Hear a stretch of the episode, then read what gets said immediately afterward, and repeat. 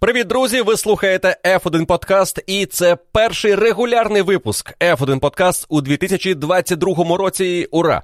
Для тих, хто вже слухав один свіжий випуск подкасту у 2022 році, ви великі молодці, отже, ви слухаєте спешали, ви маєте доступи до спешалів і ви учасники клубу. Тож я радий, що ви вже встигли послухати історію про останню перемогу Михаеля Шумахера у Формулі 1. Сьогодні пропоную поговорити про деякі наближеніші до нас теми на сьогодні, про останні новини, про підготовку Формули 1 до регламенту 2022 року і цікаві відверті слова Кевіна Магнуссена про Формулу 1, команду Макларен, команду Рено.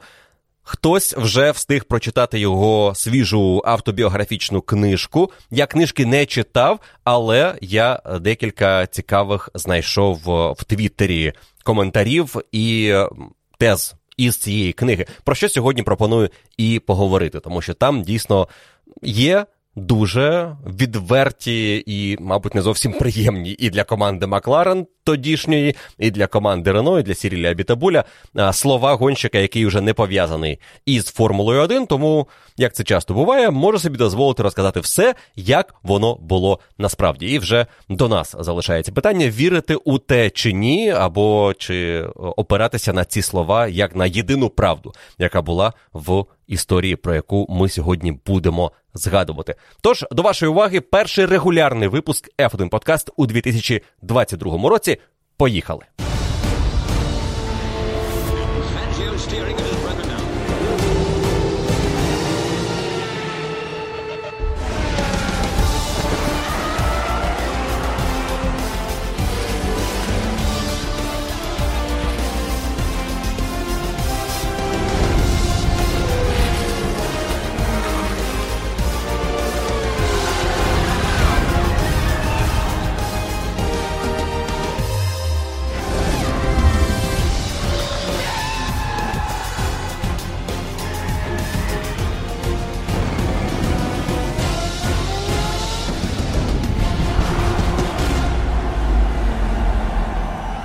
Розпочнемо в'їжджати в новий сезон Формули 1 із новини із табору команди Астон Мартін, яка розпрощалася із її босом, колишнім уже Отмаром Сафнауером.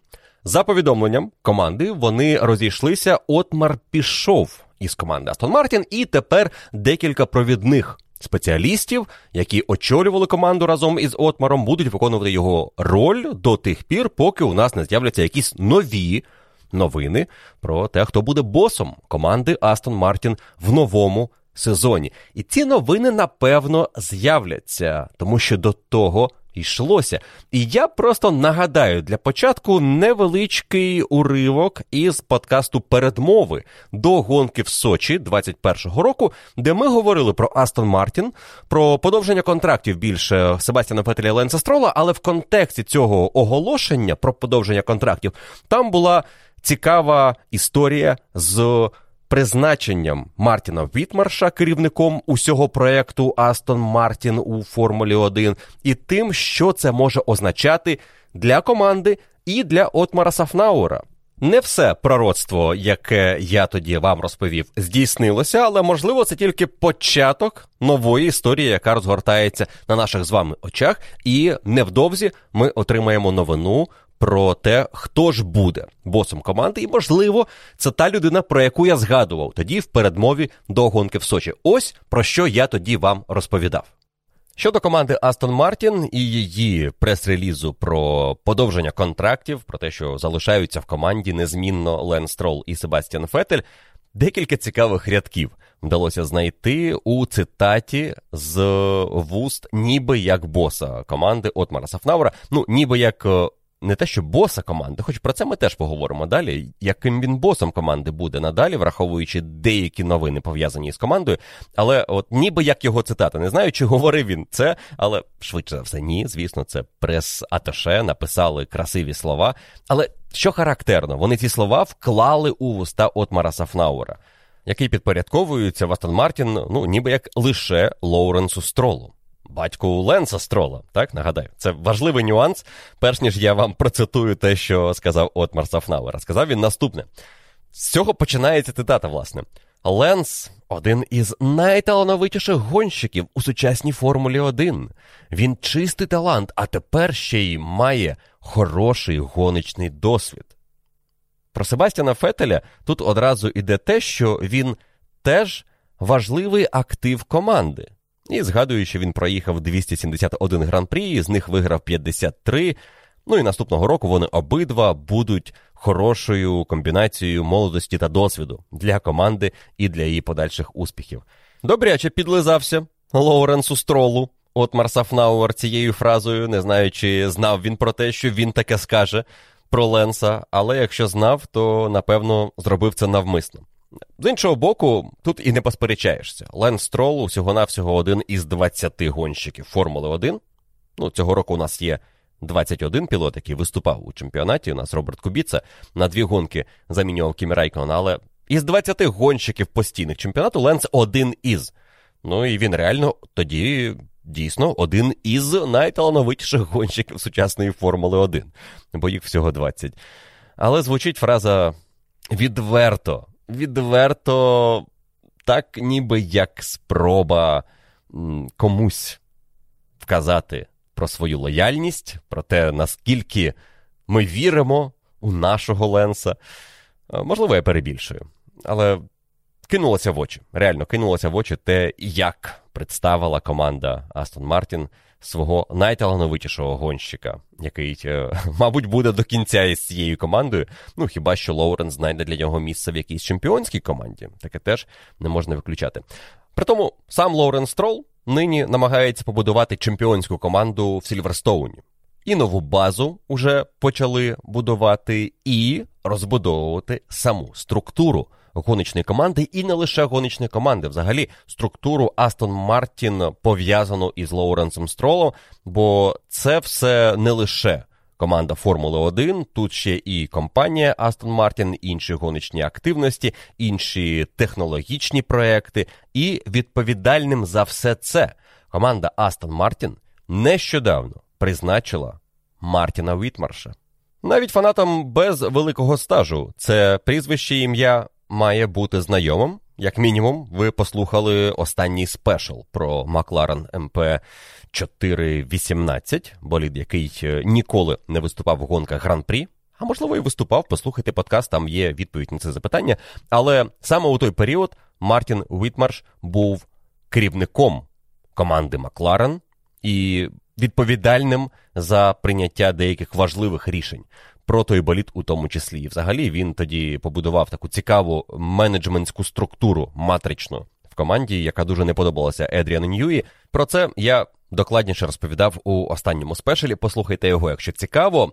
Тут хотів би відзначити, що Мартін Вітмарш уже деякий час не з'являвся у паддоку Формули 1. Він був босом команди Макларен, її Team Principal, тим, хто відповідальним є за все. На кому відповідальність за результат, фактично. Із 2008 по 2014 роки, потім його змістив Рон Деніс. Сам Вітмарш подався у світ вітрильного спорту і вітрової техніки, і тепер повертається у Формулу 1, але буде відповідальним за цілий величезний підрозділ у компанії Астон Мартін, і його завданням тепер буде організувати роботу усього формульного проєкту Лоуренса Строла. Тобто можна, в принципі, сказати, що Мартін Вітмарш, який почне працювати в Астон Мартін із 1 жовтня, тобто за тиждень, буде босом і Отмара Сафнауера, і усіх інших в команді Астон Мартін. І він почне своїм новим поглядом дивитися, що там неправильно побудовано, яка структура працює, яка ні. Почне, можливо, наймати якихось людей, якщо ще не почав впливати на цей аспект розбудови команди Астон Мартін. І плани заявлені Лоуренсом Стролом під анонс Мартіна Вітмарша досить амбітні. І Вітмарш підтвердив, що в цілому це досяжно. Ми спробуємо за 5 років зробити із цієї команди бізнес, який матиме цінність десь в 1 мільярд фунтів стерлінгів, і який буде боротися за найвищі нагороди. А отже, зробити із команди Астон Мартін чемпіонську команду за 5 років. Мартін Вітмарш – людина, яка дуже серйозно постраждала від того, що сталося у 2014 році, 2013 і 2014 роках, тому що його репутація до того моменту була на дуже хорошому рахунку. Мартіна Вітмарша вважали одним із наймудріших босів команд у той період, поки не сталася історія із переходом Макларен з однієї концепції на другу між 12 і 13 роками, серйозний провал в результатах в 13 році, потім у нас 14 рік ще гірші результати, ну якщо враховувати те, на що можна було розраховувати із моторами Mercedes у 2014 році. Макларен тоді боролися із командою Force India і програвали Williams, і ніде поруч не були із командою Mercedes. І потім Рон Деніс взявся за проект із Хондою. Ну і далі більш-менш ви розумієте, що сталося із командою. Вона пішла різко донизу, потім почала випливати, потім знову донизу, і потім вже виплила разом із Заком Брауном, Андреасом Зайделем. Це вже в цій новітній історії останніх сезонів. Мартін Вітмарш працював у команді Макларен із 1989 року по 2014. Тобто в нього величезний досвід у команді дуже серйозного рівня. Він разом із командою бачив титули і перемоги Айртона Сенни, він пережив складний період у середині 90-х і потім успішний період із моторами Mercedes, команди West McLaren Mercedes, потім був титул із Льюїсом Хемілтоном, вже, до речі, під керівництвом самого Мартіна Вітмарша. І в цілому у Формулі 1 до нього ставляться приблизно так само, як ставляться до Стефано Домінікалі. Якщо пам'ятаєте, коли оголосили Стефано Домінікалі новим CEO Формули 1, новим президентом Формули 1 і відповідальним за розвиток цього спорту, багато було інформації, спогадів, аналітики про те, що насправді Стефано Домінікалі надзвичайно розумний керівник. Так, йому дещо не пощастило в Феррарі свого часу, але він дуже здібний, і з такою людиною Формула-1 не пропаде. Щось подібне говорять нині і про Мартіна Вітмарша. Дуже цікаво буде подивитися на його вплив на команду Астон Мартін, але те, що така людина призначена Лоуренсом Стролом на посаду, яка дає серйозний вплив на роботу команди, це дещо говорить про амбіції Лоуренса, і я думаю, що це та важлива постать, якої не вистачало команді Тім Сільверстоун. Як про неї сказав у прес-релізі Мартін Вітмарш, мовляв, я давно знаю, що це хороша команда, надзвичайно талановиті люди, які завжди показували результати вищі, ніж їхні можливості, якщо говорити про бюджет і про інші технічні можливості команди, тоді Jordan, потім вже Force India, Racing Point, нині Астон Мартін.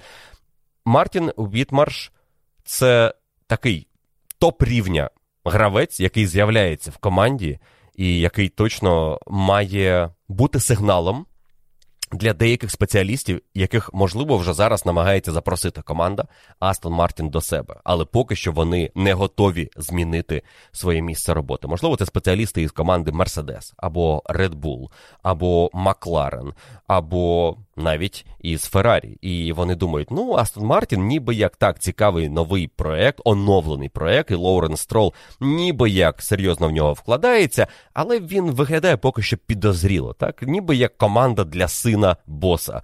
І нічого серйозного цього року Астон Мартін не показують. Але плани у них серйозні по новій базі, і тепер ми бачимо, що ці плани ще й підкріплені призначенням таким, як Мартін Вітмарш. Я не знаю, чи є тут якийсь зв'язок із тим, що нещодавно сталося і що стосується команди Макларен, але я припускаю, що він може бути. І зв'язок може бути між тим, що команда Макларен повідомила, що після 2 десятиліть роботи у цій команді із неї цього року, без визначення конкретної дати, іде її колишній уже керівник, причому високого гатунку, Джонатан Ніл. Джонатан Ніл 20 років дуже успішно працював в команді Макларен, він завжди був правою рукою Рона Деніса, особливо в успішні періоди початку 2000-х. І Джонатан Ніл, якому лише 59, для людини, яка займається в технологічному виді спорту, такому як Формула-1, це досить молодий вік, він ще може 10, 15, 20 років цим займатися спокійно. І Джонатан Ніл дуже добре знає Мартіна Вітмарша, а Мартін Вітмарш дуже добре знає Джонатана Ніла. І я не впевнений, що ці новини пов'язані, але те, що вони з'явилися поруч, і те, що в цьому є логіка, мені здається, це невідворотній факт, і про це будуть писати, тому що це ніби як логічно прив'язати можливий вихід Джонатана Ніла із Макларен на його можливий прихід в команду Астон Мартін вже під нового керівника Мартіна Вітмарша. Якщо це станеться, це буде дуже хороше призначення, хороший хедхант від Мартіна або від тих, хто зробив це із подачі Мартіна Вітмарша, якщо це дійсно було так. А Джонатан Ніл має дуже хороший досвід, який потрібен такій команді, як Астон Мартін. Він приєднався до Макларен у 2001 році у якості операційного директора і в 2005-му уже став керуючим директором команди. Незадовго вони із командою виграли і останній титул на сьогодні Макларен із Льюїсом Хемілтоном у 2008 році. І на цій посаді він залишався до 2015 року, де його підвищив Рон Деніс до посади виконуючого обов'язки виконавчого директора. Джонатан Ніл почав представляти команду Макларен на засіданнях стратегічної групи Формули-1, ну і взагалі займатися дуже відповідальними речами, які йому доручив Рон Деніс. І фактично він був правою рукою Рона Деніса у цей період до моменту, власне, звільнення Рона Деніса із команди Макларен. І Джонатан Ніл після 2016 року, як пішов Рон Деніс, відійшов від безпосереднього виконання справ день у день до роботи більше над усією компанією Макларен Груп. І ось у 2021 році Макларен оголосили, що до кінця цього року, без конкретної дати, але до кінця 2021-го Джонатан Ніл залишить Макларен. Можливо, не для того, щоб піти відпочивати, на рибалку їздити. Хоч з ким їздити йому, якщо Рос Брон давненько вже цим не займається і повернувся до активних справ із Формулою 1. Одним словом, я думаю, що ця історія може бути пов'язана із призначенням Мартіна Вітмарша, і якщо так, це буде дуже сильний хід з боку Лоуренса Строла. Слідкуйте за командою Астон Мартін найближчими сезонами. Схоже, у неї дійсно є не лише амбітні плани, але й конкретний план, як ці амбіції реалізувати. Отже, повертаємося у сьогодення. Джонатан Ніл ще не став босом команди Астон Мартін. Можливо, і не стане, але потенціал до такої угоди є.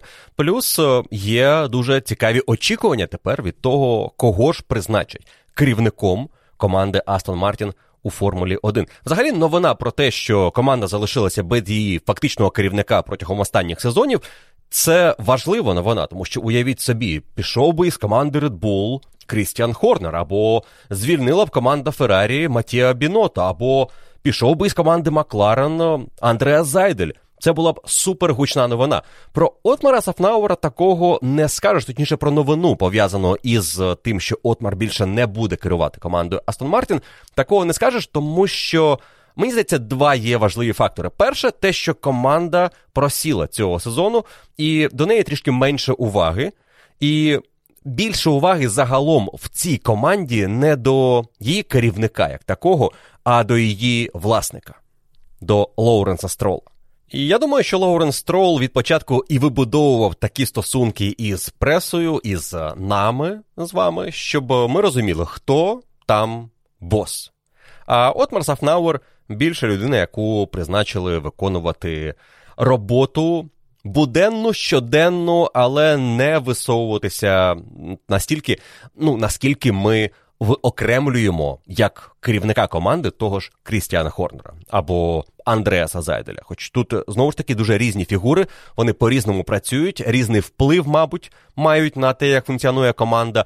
І я впевнений, що якщо об'єктивно розібрати роль кожного члена команди на верхівці, хто чим керує, то ми недооцінюємо роль, наприклад, тім-менеджера, спортивного директора команди Red Bull Джонатана Вітлі.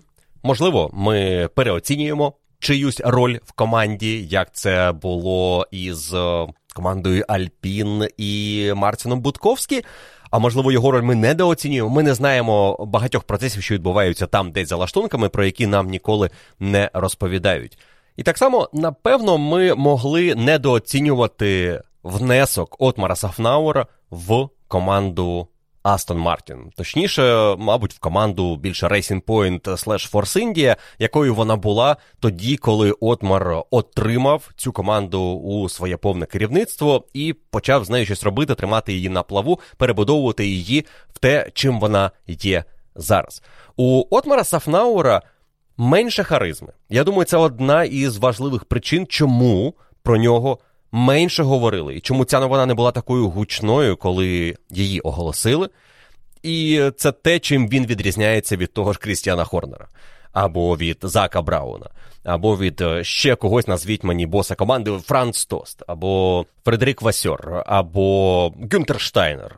Вони все ж особистості, які, фонтанують енергією, харизмою, і ти, коли їх слухаєш, розумієш, що у них є така жорстка своя позиція, і ці люди керують цими командами. Дуже важко було конкретно ось це, що він керує командою, сказати про Отмара Сафнауера. Його призначили босом команди, коли сталася вся ця історія із банкрутством і переходом власності із від Віджая Малі до Лоуренса Строла. Тоді Боба Фернлі змістили, і босом став Отмар Сафнауер. Здавалося, тільки тимчасово, але він досидів аж до кінця 2021 року. І у нього дуже непогана, успішна історія взагалі у Формулі 1, якщо подивитися на його резюме. З ним є, до речі, подкаст у офіційного подкасту Формули 1 Beyond the Grid. Є подкаст із Отмаром Сафнауером. Його цікаво послухати, щоб знати про те, що це за людина і в яких боях він побував за свою кар'єру у Формулі 1 і не лише. Але він розпочинав взагалі в автомобільній індустрії, в компанії Ford Motor Company. Потім перебрався в команду Формула 1 British American Racing, команду «Бар», яку заснували Жак Вільньов і його тоді менеджер Крейг Полок.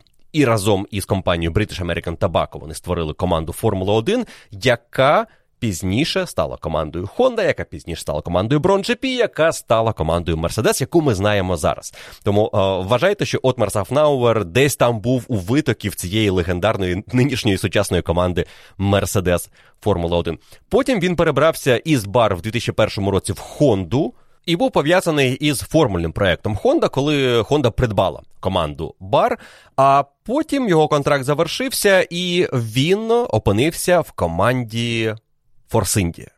Опинився не одразу, опинився після періоду перебудови цієї команди, яка була в якийсь момент, до команди Midland Spiker Force India вона була командою Jordan, як її знали дуже довго, і як вона була заснована. І ось після періоду Midland Spiker вона стала командою Force India, в яку Отмара Сафнауера і покликав Віджай Малі, причому не одразу, тому що у 2009 році, коли відбувалася трансформація команди, вона переходила на мотори Mercedes, і вона отримала коробки передач від Макларен. Команда Макларен призначила керівником Force India свою людину Саймона Робертса, якого ви добре пам'ятаєте, тому що він у 2020 році став керівником команди Williams, коли Williams продали їхнім новим власникам Doralton Capital. І ось після одного року із командою Force India в 2010 році місце керівника звільнилося, Саймон Робертс повернувся в команду McLaren, а в Force India керівником став Отмар Сафнауер. Він не був фактичним керівником команди, коли мова йшла про якісь важливі заяви, зустрічі. Віджай Малі багато грав на публіку якраз в ролі ніби як власника-керівника команди, і номінально роль керівника команди не була у Отмара Сафнауера, але він виконував усю буденну роботу і виконував її насправді дуже непогано, тому що команда у 2009 році до Сафнауера була 9-ю у Кубку конструкторів, наступного 10-го року піднялася на 6-те місце, потім опинилася на 5-му місці, взагалі пізніше досягла найвищого свого результату 4-го місця у Кубку конструкторів, також під керівництвом Отмара Сафнауера. І Одним із важливих досягнень Отмара за останні роки було те, що він запросив в команду завдяки своїм зв'язкам, дружнім зв'язкам із Себастіаном Фетелем, чотирикратного чемпіона світу Формули 1. Для статусу команди, вже нинішньої заводської команди Астон Мартін, це був дуже важливий хід. Питанням залишається, наскільки він в спортивному сенсі був правильним, і чи не було б корисніше команді залишити Серхіо Переса і виступати у тому ж складі, що і раніше, і в цьому сезоні, і, можливо, вони отримали б кращі підсумкові результати. Хтось може думати так, хтось інакше, але Себастіан Фетель як ім'я, як бренд для команди Астон Мартін був дуже важливим. І це заслуга Отмара Сафнауера. Можливо, те, що Отмар Сафнауер тепер пішов, це погана звістка для Себастіана Фетеля. Він втрачає союзника в команді, який був найбільше радий його приходу в команду, я вважаю. І це може якось позначитися на перспективах Себастіана в команді Астон Мартін, на тому, чи буде він виступати за неї у 2023 році. Цього року так точно буде, але що буде в 2023-му, ми вже дізнаємося, мабуть, від нового керівника команди Астон Мартін, хто б цим керівником не став. Це може бути Джонатан Ніл, це може бути сам Мартін Вітмарш, це може бути взагалі хтось третій, про кого поки що не говорять, але хто раптом з'явиться на горизонті, якийсь Мауріціо Рівабене. Ні.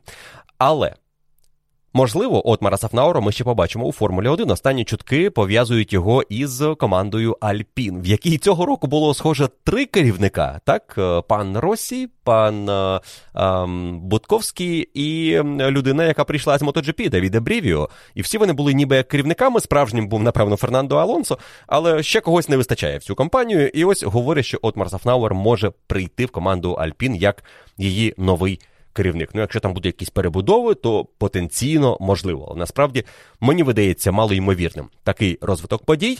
Проте побачимо, що буде далі для Отмара і чи повернеться він у паддок. Поки що сказати щось конкретне про нього, як про людину, яка досягла великих вершин і змогла переконати усіх у своїй працездатності і в умінні налаштовувати команди, перебудовувати.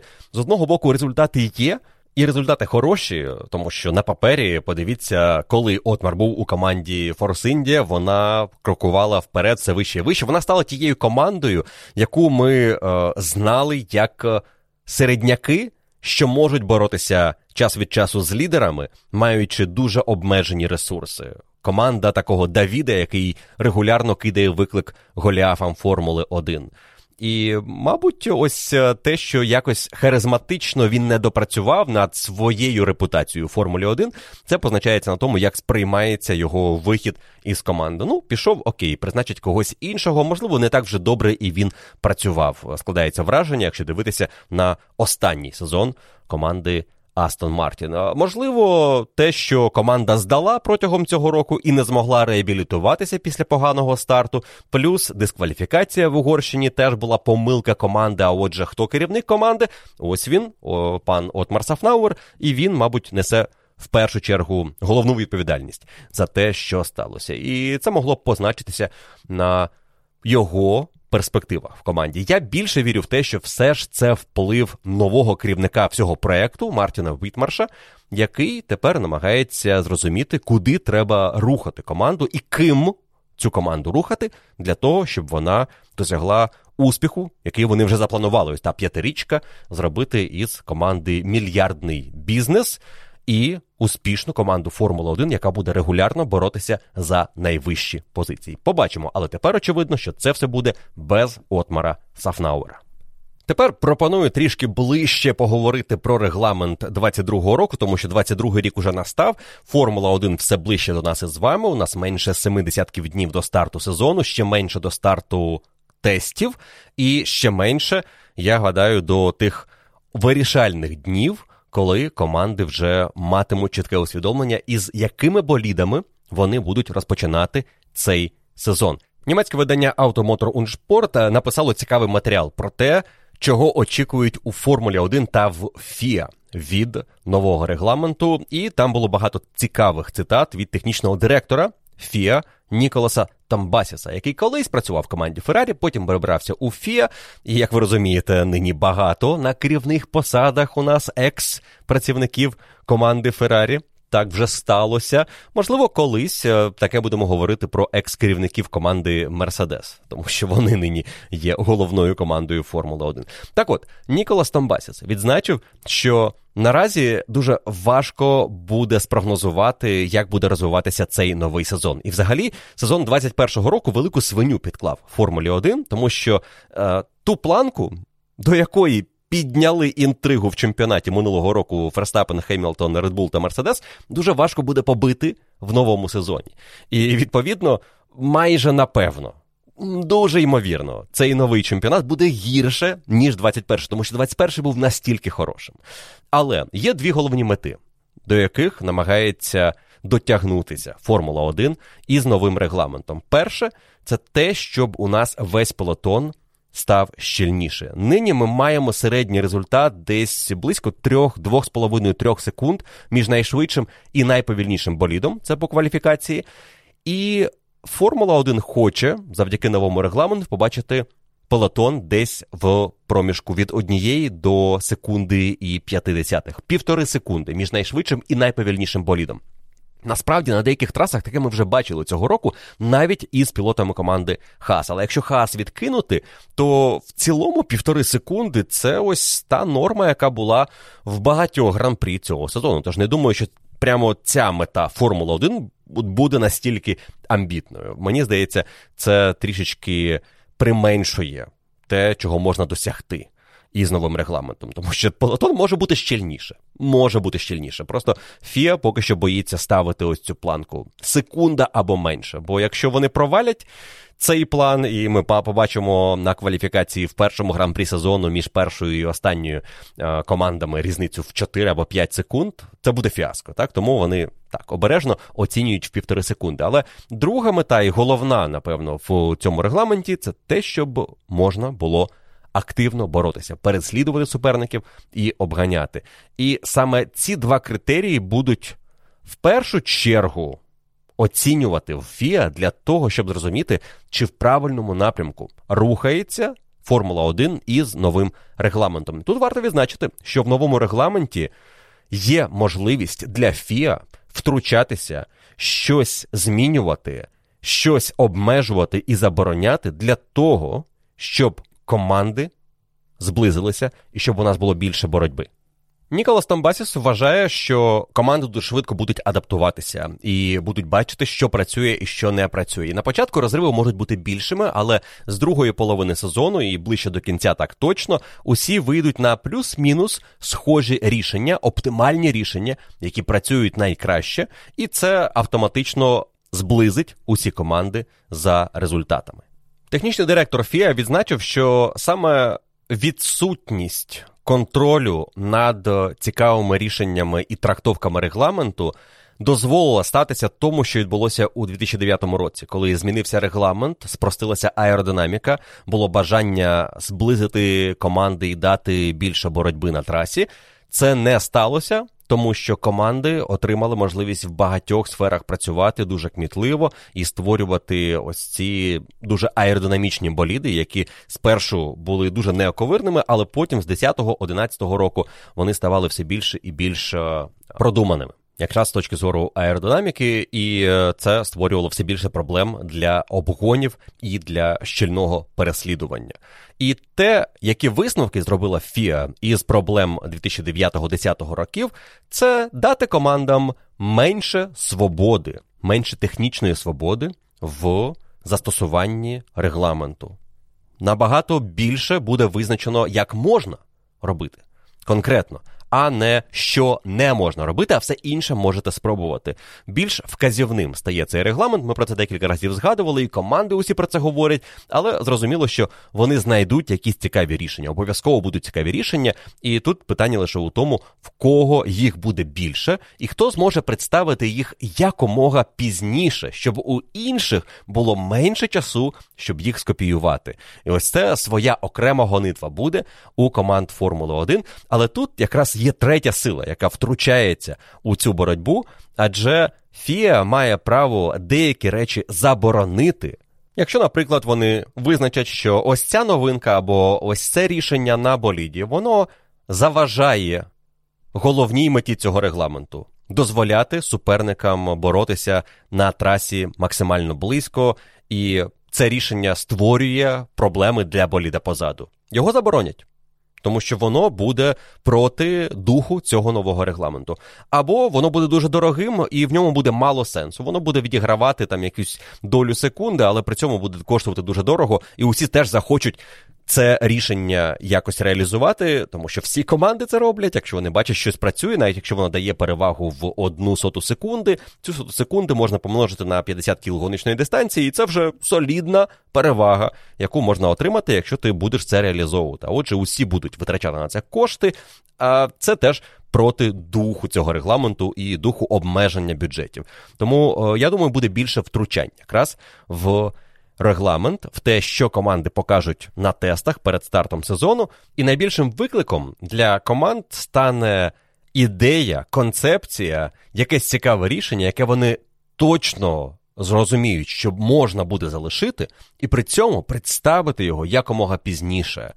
Можливо, навіть деяким командам доведеться ризикувати із такими рішеннями, бо якщо вони його представлять раніше, і усі інші його скопіюють, який сенс було це розробляти. Якщо вони представлять його максимально пізно, але ФІА скаже, що це не можна використовувати, вони витратили багато ресурсів, і в них не буде часу для того, щоб придумати аналогічне, але рішення, яке можна буде використовувати, або просто переграти ось цю ідею, яку заборонили. Це великий ризик. І цікаво буде подивитися, хто що нам покаже на презентації. Причому, я говорю про презентації, не про викочений болід на сцену, коли нам все це покажуть там за тиждень або два до тестів. Ні, презентація – це перші кола на трасі в Барселоні. Це тести. Це те, коли на трасі з'явиться болід, який конкретно команда буде готувати до старту сезону. Ось це буде момент, коли ми побачимо, які ідеї команди побачили в цьому новому вказівному регламенті і як вони їх реалізували. ФІА відзначає, що вже зараз команди дуже близькі до фінальної версії своїх болідів, тому що ФІА постійно консультується із командами, команди консультуються із ФІА, і вже всі мають концепцію, але деякі команди вже навіть пройшли краш-тести своїх шасі, і це теж треба зробити якомога швидше для того, щоб знати, окей, ця концепція шасі, це шасі точно те, з чим ми працюємо далі, воно пройшло краш-тест, нам не треба вигадувати чогось іншого, далі ми працюємо над якимись іншими складнішими частинами цього боліду, над аеродинамікою в першу чергу. Але базово команди вже плюс-мінус розуміють, що у них буде, саме тому Mercedes показали ось ту таку тіньову фотографію, або рендер, не знаю, що це було насправді, в Твіттері на початку року, для того, щоб ми просто побачили, що вони працюють, вони пам'ятають, що нас треба чимось розважати, там мало що можна побачити, але те, що я побачив на цій фотографії, як мінімум, ми побачимо не настільки прості і дечому навіть огидні носи болідів, як це показали на муляжі боліду влітку минулого року. Ось той яскравий гоночний болід виблискував на сонці в Сільверстоуні. Його нам показали, пілотам показали. Дехто сказав, що це лайно, як Даніель Рікардо, потім казав, що ні, я не про це говорив. Команди вже знаходять якісь цікаві рішення, і от по Мерседес, по тих контурах, які нам показала команда, якщо це правда, якщо саме це вони будуть викочувати на тести в Барселоні, вони вже реалізують щось цікавіше. Наскільки таких відмінностей буде багато, важко сказати зараз. В ФІА переконані, що боліди будуть схожими, але відрізнятимуться в деталях. Проте ми це ж саме мали і останні роки. Декілька років тому для босів команд ФІА влаштували невелике завдання. Вони взяли всі боліди, всі контури сучасних болідів Формули 1, пофарбували в біле і попросили визначити, чий болід на фотографії. І деякі боси команд сплутали половину із того, що їм показали.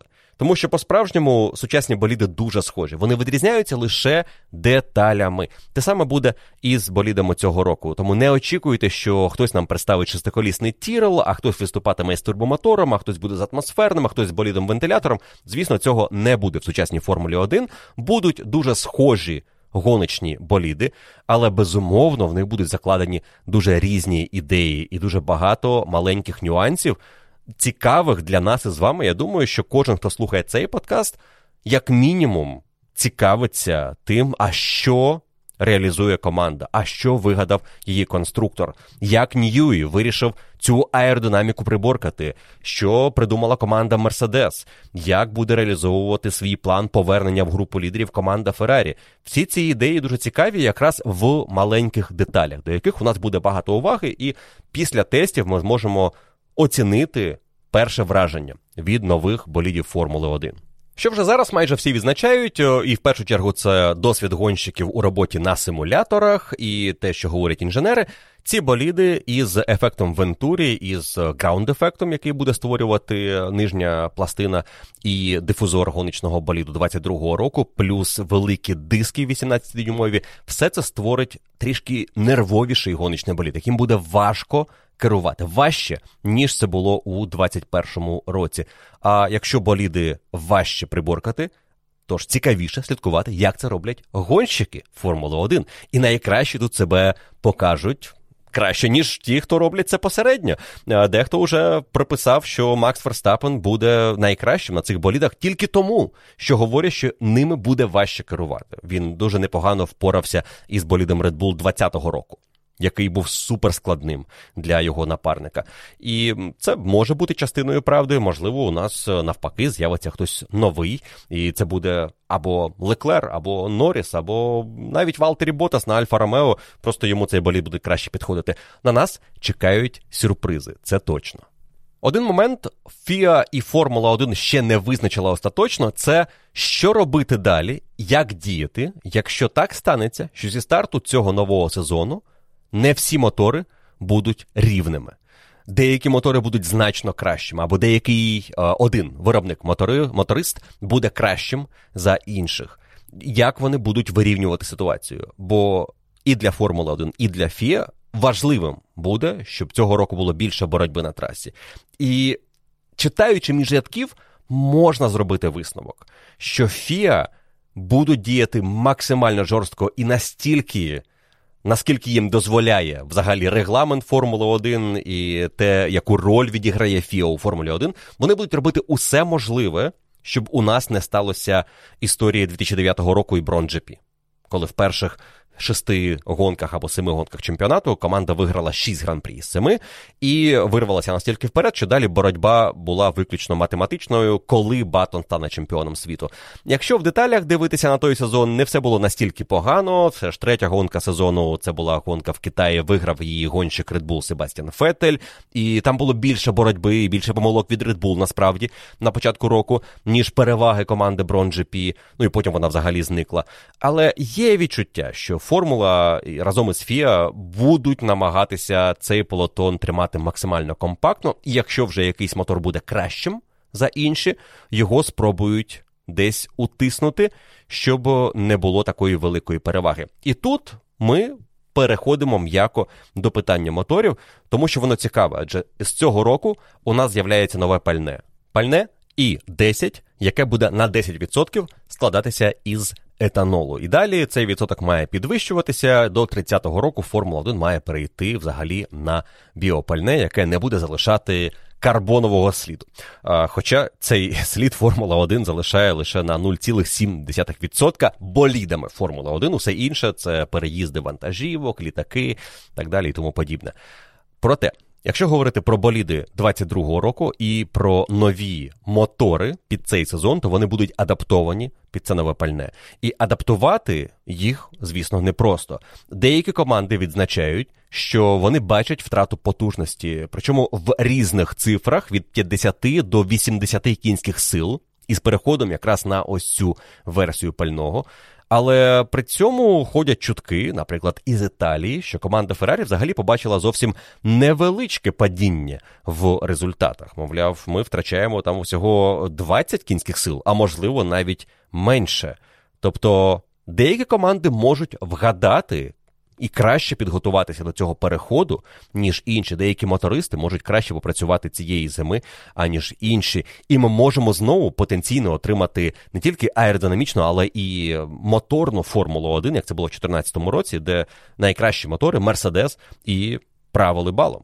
Тепер може бути історія або з Ferrari, або із Red Bull Powertrains, які все ж залишаються моторами Honda, або із Mercedes, або із Renault, тому що вони взагалі новий мотор на цей сезон роблять, і вони теж багато працюють над тим, щоб їхній мотор був найкращим, при тому, що вони розуміють, що цього року вони були, мабуть, найслабшими, і відставали і від Ferrari, і від Mercedes, і від Honda. До речі, Феррарі, її нинішній керівник, спортивний директор Ларен Мікіс, відзначив, що новинок цього року буде менше, ніж, звичайно, в нормальний сезон Формули-1. Тобто команди будуть частіше оновлювати боліди, ніж у 2021 році. Але в 2021 році були свої особливості. І утиснений регламент, і усі сили кинули на 2022 рік. У 2022 році новинок буде більше, але менше, ніж у 2018 або у 2019 році. Просто тому, що є обмеження бюджетів, і команди матимуть менше можливостей щось покращувати у своїх болідах. Тому база, те, що буде на старті сезону, настільки важлива. Ось про це і будемо говорити ближче до старту чемпіонату, вже починаючи із тестів, які будуть наприкінці лютого. Ну і з цього моменту для нас сезон по-справжньому і розпочнеться.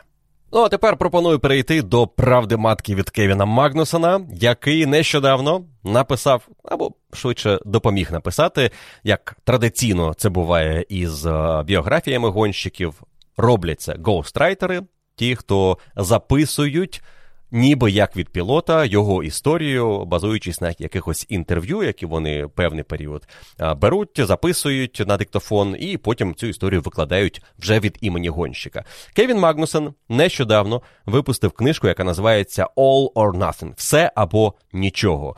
І це ще один приклад того, як гонщики люблять дивно називати свої біографії. Деякі із них, прямо таки благають не взяти цю книжку з полиці і не прочитати. Як біографія, наприклад, Девіда Кулхарда, про яку я нещодавно слухав подкаст «Маста Кінг», вона називається «Такі справи».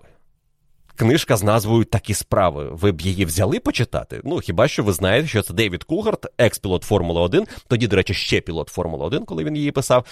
Послухайте, до речі, дуже цікава історія, там багато хорошого гумору є у цьому подкасті.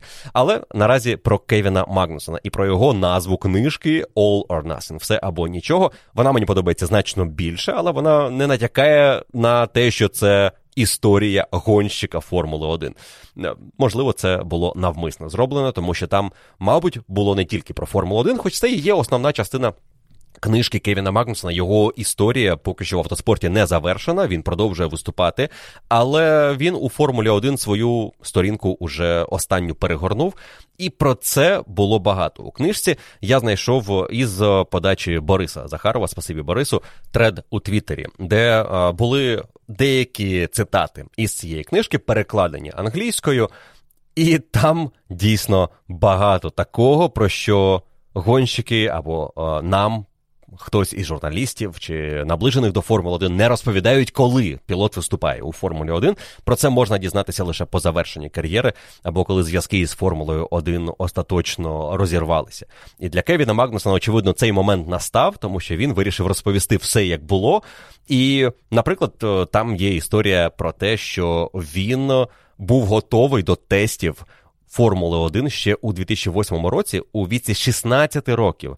Але його батько заборонив такі тести. Батько його, нагадаю, колишній гонщик Формули-1, Ян Магнуссен, він теж дуже в молодому віці потрапив у Формулу, і в нього не склалося. І, можливо, це стало причиною, чому він вирішив, що Кевіну ще зарано, і він на тести ці не потрапив. Але він потрапив у правильне оточення, в програму підтримки молодих пілотів від Макларен, і саме завдяки цій програмі він дійшов до Формули-1 і дебютував у чемпіонаті у складі команди Макларен.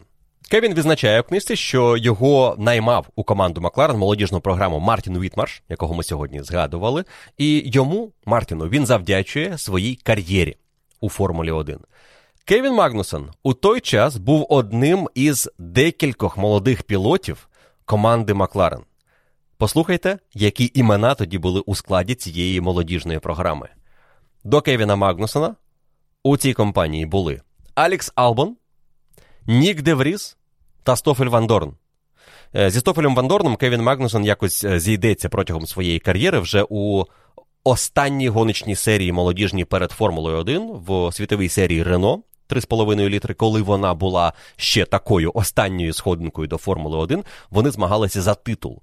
І Кевін цей титул виграв. Але в програмі були і Алекс Албон, і Нік де Вріс, який теж став чемпіоном Формули 2. Алекс не став, але зараз виступатиме за команду Williams, виступав за команду Red Bull. І Стофель Ван Дорн. Зрозуміло, що свого часу його вважали суперталантом, якому не вдалося розкрити себе завдяки труднощам в команді Макларен у період, коли він опинився в цій команді, ну і тому, що він був в напарниках із Фернандо Алонсо. Але повернемося до Кевіна Магнуссена. Він розповідає, що разом із Стофелем Ван Дорном у 2013 році вони були тест-пілотами команди Макларен. Якраз тоді вони боролися за титул у формулі Рено 3,5 літри. І команда Макларен не використовувала їхні напрацювання і налаштування на симуляторі, тому, про це пише Кевін Магнуссен, що їхні основні гонщики на цьому фоні виглядали б дуже погано. Дженсон Баттон і Серхіо Перес тоді були пілотами команди Макларен. Мовляв, пілоти на симуляторі, тест-пілоти Кевін Магнуссен і Стофель Ван Дорн краще виконували свою роботу, ніж основні гонщики. Потім, щоправда, Кевін Магнуссен зміг переконатися у тому, що таке працювати поруч із Дженсоном Баттоном, і про Баттона у нього є дуже багато схвальних слів, що це пілот, який вміє використовувати найменшу можливість, в нього чудова робоча етика, ну і взагалі про Баттона поганого слова від Кевіна не було. Окрім однієї історії, як Баттон змусив його помочитися в червону телефонну будку, тому що Кевін став гонщиком британської команди, а всі гонщики британської команди мають це зробити як церемонію хрещення чи що. Ось це, мабуть, єдине, що було не зовсім хороше про Дженсона Баттона. Але повернемося до того, як Кевін опинився в команді Макларен і що йому там обіцяли і яких обіцянок не виконали. По-перше, Кевін Магнуссен пише, що в команді Макларен була надзвичайно жорстка дисципліна. Він щоранку змушений був заповнювати форму про те, в якому фізичному стані знаходиться, який в нього моральний дух, який в нього рівень енергії. Були різні фізичні тести, він мав фотографувати усе, що він споживає, для того, щоб доповідати команді про свій стан і тримати її в курсі усіх подій, які стосуються його фізичного стану. Далі у Кевіна Магнуссена була можливість дебютувати у Формулі 1 у 2014 році разом із командою Force India, але Рон Деніс відмовив йому у цій угоді. Він сказав, що Кевін потрібен буде команді Макларен, і наступного дня Мартін Вітмарш, який і організував цю домовленість між Кевіном та командою Force India, Мартін Вітмарш пішов, його звільнили. Кевін залишився в команді Макларен, але, що характерно, Рон Деніс свого слова дотримав. 2014 рік Кевін дебютує у Формулі 1 і виступає разом із Дженсоном Баттоном. Вже в першій гонці приїжджає на подіум, причому цей подіум, третє місце, стало другим, коли дискваліфікували Даніеля Рікардо. І команда Макларен виплатила Кевіну додаткові $200,000 в якості бонусу за те, що це не третє, а друге місце за підсумками гонки. Проте Кевін відзначає, що протягом 2014 року в команді Макларен був надзвичайно пригнічений дух, адже вони вважали, що вони як топ-команда не мають боротися за такі низькі місця. А команда Макларен, я нагадаю, у 2014 році боролася із командою Force India за те, щоб за підсумками чемпіонату не опинитися на 6-му місці у Кубку конструкторів. Цю боротьбу вони виграли, але вони були лише 5-ю командою, пропустивши і Макларен вперед, пропустивши і Феррарі, і Вільямс, і Ред Булл, і, звісно, Мерседес вперед. І Кевін відзначає у своїй книжці, що лише Дженсон Баттон був людиною, яка швидко усвідомила, де насправді знаходиться команда, і що боротьба за фініш в топ-6 – це добре, а не жахливий результат, і наступного разу нам треба боротися за поул і за перемогу. В команді не одразу зрозуміли, у що вони вляпалися, в якій історії опинилися, і з новим регламентом, і з тим станом клієнтської команди, в якому була Макларен на початку 2014 року. І саме це потім призвело до того, що Рон Деніс, який звільнив Мартіна Вітмарша, повернувся на роль боса команди і підписав контракт із Хондою, бо вірив, що тільки заводські мотори можуть дати Макларен шанс боротися за титул. І ви знаєте, Рон був правий. З заводськими моторами Honda, Red Bull змогли виграти титул. Але це сталося і з командою Red Bull, не з командою Макларен. Наприкінці 2014 року до Кевіна Макларена був інтерес з боку інших команд, наприклад, з боку команди Williams замінити Філіпе Массу, але Макларен тоді сказали: "Ні, Кевіне, ми на тебе розраховуємо, ти маєш залишитися з нами". Кевін Магнуссен очікував на те, що він залишиться в стані команди Макларен на 2015 рік. І рада директорів команди насправді проголосувала за нього, а не за Дженсона Баттона. Тому що тоді, пам'ятаєте, на 15 рік було підписано Алонсо. І було питання у тому, хто залишається – Кевін Магнуссен чи Дженсон Баттон. І рада директорів проголосувала за Кевіна Магнуссена, у тому числі і Рон Деніс. Але через те, що між Роном Денісом і іншими співвласниками команди Макларен, в першу чергу компанією Момталакат і Мансуром Оджеєм, був конфлікт, вони вирішили, маючи перевагу в силі голосів, залишити Дженсона Баттона, щоб насолити Рону Денісу. І постраждав саме Кевін Магнуссен. Кевін в книжці так і пише, що для того, щоб Рону Денісу було гірше, Момталакат і Мансур Оджей проголосували за Дженсона Баттона, віддали свої голоси, які мали більшу вагу. А Рон Деніс при цьому пообіцяв Кевіну Магнуссену, що він повернеться в крісло основного гонщика команди в 16-му році. Або навіть всередині 15-го, якщо Дженсон Баттон не буде показувати хороших результатів. "Повір мені, Кевін", сказав йому Рон Деніс, "ти будеш виступати за Макларен ще до 16-го року".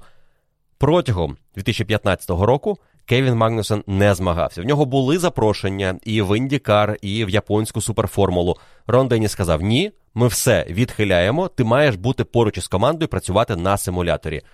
Кевін навіть отримав пропозицію від формули електричної, але Рон Деніс і від неї відмовився, сказавши, що Кевін йому потрібен.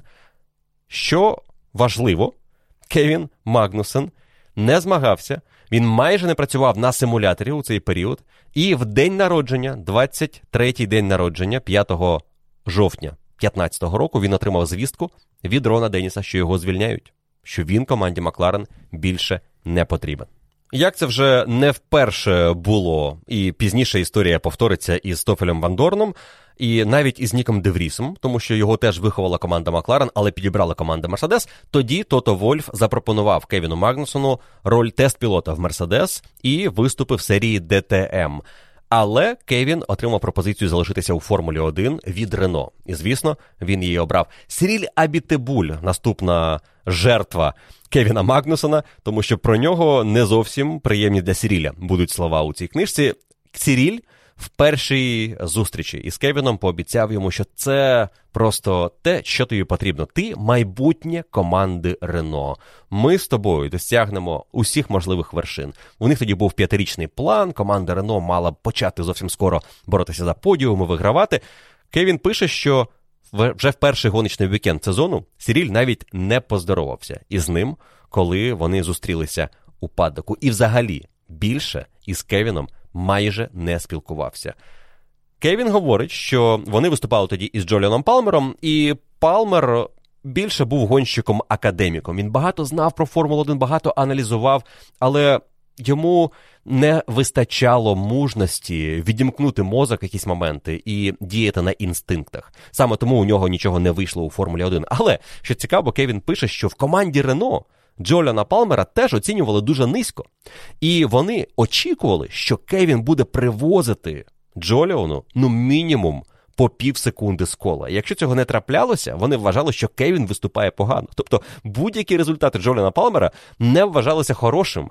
І тільки орієнтир в пів секунди переваги давав Рено усвідомлення, що Кевін Магнуссен витискає плюс-мінус потенціал гоночного боліду.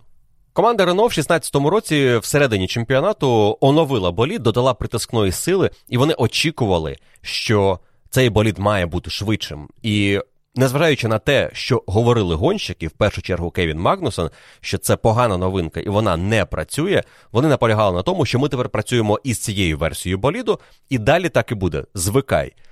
Що призвело до аварії Кевіна Магнуссена в СПА із перевантаженням в 47G. Болід був жахливим в керуванні, але команда не слухала гонщиків. Коли Рено запропонували Кевіну подовження контракту на 1 рік, в нього в противагу була пропозиція від команди Haas, але на 2 сезони. І він тоді спілкувався з Гюнтером Штайнером, Рено про це знали і сказали, що йому підписувати контракт не потрібно, тому що команда лайно. Але Кевін знав, що річний контракт – це не те, що йому потрібно. Він сказав Фредеріку Васьору, що не хоче підписувати такий короткий контракт і краще перейде в команду Хаас. Після чого йому подзвонив Сіріль Абітебуль і сказав, що вони обрали Джоліона Палмера на наступний рік. Мовляв, ми вирішили, що виступатиме за нас Палмер, тому, вибач, ти нам не потрібен. На що Кевін відповів, що Сіріль, це я з вами попрощався, це я вас кинув, я вирішив піти в іншу команду, не ви мене звільнили. На що Сіріль відповів прес-релізом, в якому вони повідомили про те, що Рено вирішили обрати Джоліона Палмера замість Кевіна Магнуса. Я навіть пам'ятаю цей момент, коли, читаючи новину про те, що в Рено визначилося із пілотом на наступний сезон, і це буде Джоліон Палмер, я тоді схопився за голову і подумав, як взагалі таке рішення могло бути, якщо це був вибір. Якщо ви між двома такими очевидними гонщиками, який один, він прекрасний нині і коментатор, і експерт, і аналітик, але був слабенький гонщик. І один відносно сильний пілот, потенціал мав дуже хорошого гонщика Кевін Магнуссен, тоді ще із командою Рено, було багато сильних результатів протягом сезону. І коли команда обирає між двома і говорить, ми обрали Джоліона Палмера, хоча вони тоді говорили, що їм гроші не потрібні, в них серйозні плани і так далі, це виглядало абсурдом. Ну, таким абсурдом воно насправді і було. І про це у своїй книжці написав Кевін Магнуссен. Якщо вона буде десь доступною найближчим часом, я її обов'язково спробую знайти, придбати і прочитати повністю, тому що історія цікава. Не знаю, чи варто з неї ліпити якийсь спешл, тому що Кевін Магнуссен, зрештою, не така вже і легендарна особистість у Формулі 1. Є багато інших, хто вже в черзі стоять на спешли, але сьогодні, вважайте, був невеличкий екскурс в кар'єру Кевіна Магнуссена, і мені було цікаво пригадати це його очима, його історіями. Скільки там правди, ще раз скажу, я не знаю, але зазвичай брехні гонщики не пишуть. Зазвичай вони, якщо щось згадують в своїх біографіях, це швидше за все було правда. І інша сторона, про яку там може бути мова, Макларен або Рено, потім може щось спростовувати. Але це як було і з історіями про те, що Алонсо вів перемовини із Red Bull, і потім говорили, що Red Bull не ввели перемовини з Алонсо, потім з'ясувалося, що ці перемовини все ж були. І почекаємо на біографічну книжку, звісно, Фернандо Алонсо, яка, можливо, з'явиться. Я думаю, що вона швидше за все з'явиться. Якраз ось ця книжка має з'явитися у Формулі 1, тому що Алонсо є що розповісти, буде цікаво, безумовно, про це почитати. Ну, а щодо Кевіна, то в нього була цікава кар'єра, непогана, не найкраща, але і не жахлива, і він залишив по собі багато спогадів, як бойовий гонщик, який мав хороший потенціал досягти вершини, але, на жаль, за збігом обставин і враховуючи певні рішення і тих керівників, які були у нього, і самого Кевіна, в нього не склалося із кар'єрою у Формулі 1. Хоча потенціал, звісно, був. Ось така історія. Я сподіваюся, вам було сьогодні цікаво. Це був перший у 22-му році регулярний випуск F1 Podcast. Сьогодні ми поговорили про команду Астон Мартін, про Кевіна Магнуссена, про 22-й рік, трішки про мотори. Поступово будемо входити в нормальний звичний робочий режим. У цьому сезоні я вже опублікував, ви бачили зранку графік на цей тиждень. це перший подкаст із 3 запланованих. Другий – це буде спешл про сера Френка Вільямса і про його перше життя у Формулі 1. Що це таке і чому саме так я про це говорю, ви дізнаєтеся зі спешелу, який доступний буде для усіх учасників клубу на підписці All-Access Pass або вище. І він буде в четвер, а в п'ятницю вийде випуск Making of Patreon Special про Френка Вільямса і про перемогу Міхаеля Шумахера в Китаї 2006 року. Ці випуски – це більше мої доповнення до спешелів, які історії не потрапили у випуск, що я думаю про цю історію, тому що я намагаюся трішки абстрагуватися від певних власних оцінок, коли готую спешели. І просто поговоримо про те, як записувалися ці випуски, чому саме ці випуски і ці теми я обрав для спешелів. Просто поговоримо. І це буде в п'ятницю. Таким буде цей тиждень у Формулі 1 для всіх учасників F1 Podcast Patreon Club. Якщо ви слухаєте цей випуск і ще не є учасниками клубу, ви втрачаєте можливість слухати цей подкаст раніше і багато інших цікавих подкастів про Формулу-1, які виходять регулярно для всіх учасників клубу на Patreon. Тож я вас запрошую приєднатися і, повірте, вам це міжсезоння із нашим клубом дуже сподобається. Тож, з вами я прощаюся до наступного відкритого випуску F1 Podcast, а учасників клубу, які мають доступ до спешелів, я запрошую в четвер на історію Френка Вільямса і його команди. Повірте, там дуже цікаво, дуже драматично, дуже повчально. Про це поговоримо в четвер у спешелі. На сьогодні в мене все. Дякую, що послухали цей випуск F1 Podcast. До зустрічі у наступному випуску вашого улюбленого подкасту про Формулу 1.